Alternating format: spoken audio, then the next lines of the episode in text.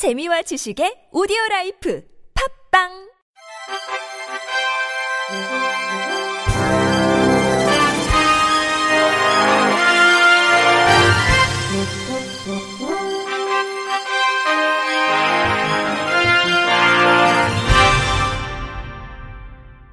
청취자 여러분 안녕하십니까? 10월 25일 화요일 KBS 뉴스입니다. 한국장애인개발원이 오는 26일 충남 천안 나사렛대학교 정남수 기념관에서 시각장애인의 직무개발 및 시청각장애인의 직무 욕구 조사를 위한 간담회를 개최합니다. 이날 간담회는 오전 10시 나사렛대학교 시각장애 대 학생 15명을 대상으로 진행되며 오후 1시 30분에는 나사렛대학교 시청각장애 대학생 10여 명을 대상으로 열립니다. 시각장애인 직무개발 간담회에서는 시각장애 당사자인 서원선 한국장애인개발원 정책연구실 부연구위원이 시각장애인의 직업 현황을 주제로 국내외 현황 및 사례를 소개합니다. 이어 개발원 황화선 원장, 윤용구 직업재활부장이 함께 자리해 시각장애 대학생들과 직업에 대한 의미 및 경험을 공유하고 시각장애 대학생들이 바라는 직종 및 직업에 대한 욕구, 시각장애인 특성에 맞는 직종 및 직업 개발 방안을 논의합니다. 오후에 진행되는 시청각장애인 직무욕구 조사 간담회에서는 시각장애 당사자인 황화성 원장이 시청각장애 대학생들과 함께 시청각장애인의 어려움과 한계, 복지 서비스 욕구, 직종 및 직업에 대한 욕구 등에 대해 이야기합니다. 황화성 원장은 이번 간담회는 장애인 복지법에 대한 장애 유형으로 포함되지 않아 서비스 사각지대에 있는 시청각 장애인에 대한 직무 욕구를 들어볼 수 있는 소중한 기회라며 이번 간담회를 통해 논의된 내용을 바탕으로 특성과 직무 욕구를 반영한 직종 및 직업 개발에 대한 연구를 지속할 예정이라고 밝혔습니다. 한편 2015년 장애인 통계에 따르면 장애인 취업률은 34.8%로 지체장애인 36.9%, 지적장애인 22%, 청각장애인 10.3%, 뇌병변 장애인 8.7%, 시각장애 7.7%로 장애 유형 가운데 시각장애인의 취업률이 가장 낮은 것으로 조사됐습니다. 충북 청주시 장애인 부모 연대는 어제 최근 충주에서 발생한 이른바 토마토 노예 사건과 관련해 발달 장애인에 대한 노동 착취와 폭행은 사라져야 한다며 대책 마련을 촉구했습니다. 이 단체는 발달장애인법이 지난해 11월 시행됐지만 정부와 지방자치단체의 소극적 태도로 발달장애 지원센터 설립 등 법에 규정된 것조차 지켜지지 않고 있으며 근본적인 대책 부재로 각종 노예 사건이 잇따르고 있다고 지적했습니다. 이어 장애인 복지는 국가나 지자체가 자발적으로 추진한 게 거의 없다며 발달장애인을 위한 지원조례 제정, 자조단체 육성, 직업교육 지원 체계 구축 등을 촉구했습니다. 이 단체는 언론에도 학대 피해 장애인에 대한 선정적 보도를 자제해달라고 당부했습니다. 최근 충주경찰서는 지적장애인인 동네 후배에게 1년에 100만원에서 250만원만 주고 13년 동안 토마토 재배 하우스 등에서 머슴처럼 농사일을 시켜온 마을 이장을 적발했습니다. 경기도가 교통약자인 노인과 장애인 보호구역 개선을 위해 특정 감사를 실시합니다. 경기도는 오는 11월 1일부터 30일까지 한 달간 경기 북부 지역 10개 내 시군 내 노인보호구역 43개소와 장애인 보호구역 7개소 등 50개소에 대해 특정 감사를 진행한다고 밝혔습니다. 이번 감사는 노인 및 장애 보호구역 관리 실태를 철저하게 점검해 노인과 장애인들의 이동 편의를 증진하기 위한 것입니다. 노인보호구역과 장애인보호구역은 교통약자의 이동 편의 증진법에 근거해 각 시장 군수가 지정 관리하는데 현재 도내 노인보호구역은 112개소, 장애인보호구역은 18개소가 있습니다.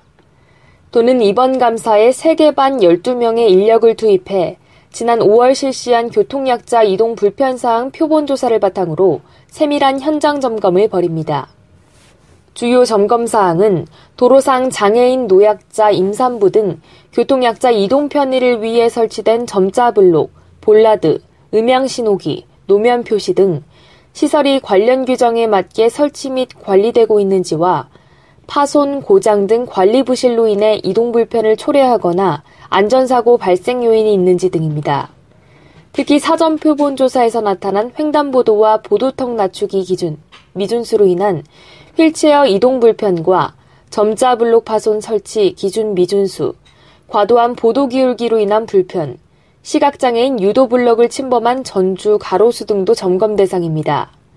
또는 감사 결과 지적된 사항에 대해서는 개선 가능한 사안은 즉시 조치하고 중장기 예산 투입이 필요한 사항은 근본적인 해법을 마련할 계획입니다. 서울시 장애인 한마음 체육대회가 오늘 3천여 명이 참여한 가운데 서울 도봉구 구민센터 체육센터에서 열렸습니다. 올해로 24회째인 장애인 한마음 체육대회는 서울시 25개 자치구 장애인들이 모이는 최대 규모 행사입니다. 이날 행사에서는 장애인 권익 향상과 인식 개선에 기여한 유공자 3명에게 서울특별시장 표창장이 수여됐습니다. 부산 시각장애인 복지관은 오는 11월에 열릴 전국 쇼다운 대회에 참가할 부산 대표 선수를 선발하기 위해 2016 부산 시각장애인 복지관 쇼다운 경기대회를 엽니다. 이번 대회는 오는 11월 3일에 부산광역시 시각장애인 복지관에서 진행될 예정이며 참가자는 부산광역시에 등록된 시각장애인 32인입니다. 대회에 참가한 선수들은 각각 남녀 개인전으로 경기에 참가해 16강전부터 결승전까지 약 8시간에 걸쳐 경쟁을 이어갈 예정입니다. 쇼다운은 당구 테이블보다 좁은 테이블 위에서 소리가 나는 공을 이용해 탁구 경기처럼 서로 랠리를 이어가는 경기로 상대편 골바구니에 공을 넣어 먼저 11점을 획득하면 승리를 거두게 됩니다. 부산 시각장애인 복지관은 체육 활동을 통해 참가자들의 체력이 향상되고 건전한 여가 활동이 활성화되길 바란다며 더불어 이번 대회를 통해 참가자들이 서로 친선을 도모하는 계기가 될 것이라고 전했습니다. 지적장애인의 보호자를 자처해 청약계좌를 해지하고 대출을 대신받아 돈을 가로챈 40대 남성이 실형을 선고받았습니다. 서울서부지법 형사 3단독 신영희 판사는 지적장애인 25살 김모 씨의 청약계좌를 해지하거나 대출을 대신받아 700만 원을 가로채고 김 씨를 폭행한 혐의로 재판에 넘겨진 44살 박모 씨에게 징역 1년을 선고했다고 24일 밝혔습니다. 박 씨는 지난 3월과 4월 보호자를 자처해 김 씨의 청약예금을 해지한 뒤 400만 원 중 200만 원을 가로채고 김 씨를 대신해 500만 원을 대출받아 300만 원을 가로챈 혐의로 기소됐습니다. 박 씨는 평소 알고 지내던 김 씨가 7세 정도의 지능을 갖고 있는 지적장애 2급으로 판단력과 금전 거래에 대한 이해가 떨어진다는 점을 이용했습니다. 또 지난 5월 김 씨가 거짓말을 하고 말대꾸를 한다며 이 사기꾼아 너는 이 세상에서 살면 안 된다 죽어버려라라고 폭언을 하며 발로 차고 뺨을 때리기도 했습니다. 박 씨는 재판에서 피해자가 심신장애 상태에 있지 않다. 돈이 필요하다는 김 씨의 요청으로 도와줬을 뿐이라고 주장했습니다. 그러나 심판사는 피해자와 만나 잠시만 대화를 나눠봐도 지적 능력이 부족하다는 사실을 알 수 있다며 박 씨의 주장을 받아들이지 않았습니다. 또 정신장애로 판단 능력이 부족한 피해자에게 예금이 있다는 사정을 알고 보호자 노릇을 자처해 금원을 가로채고 폭행하는 등 죄질이 불량하다며 피고인이 사기죄 등으로 형사처벌을 받은 전력이 많다는 점을 고려했다고 양형 이유를 밝혔습니다. 끝으로 날씨입니다. 중국 북동지방에서 남동진하는 고기압의 가장자리에 들겠으나 남해안과 제주도는 제주도 남쪽 해상을 지나는 기압골의 영향을 찾아받겠습니다. 전국에 가끔 구름이 많겠으나 전남 남해안과 제주도는 대체로 흐리고 오후부터 밤 사이에 가끔 비가 오는 곳이 있겠습니다. 아침 최저 기온은 7도에서 16도, 낮 최고 기온은 17도에서 23도가 되겠습니다. 바다의 물결은 전해상에서 0.5에서 2.5m로 일겠습니다. 이상으로 10월 25일 화요일 KBIC 뉴스를 마칩니다. 지금까지 제작의 권순철, 진행의 주소연이었습니다. 곧이어 가을 야구 미리 보기 스페셜이 방송됩니다. 고맙습니다. KBIC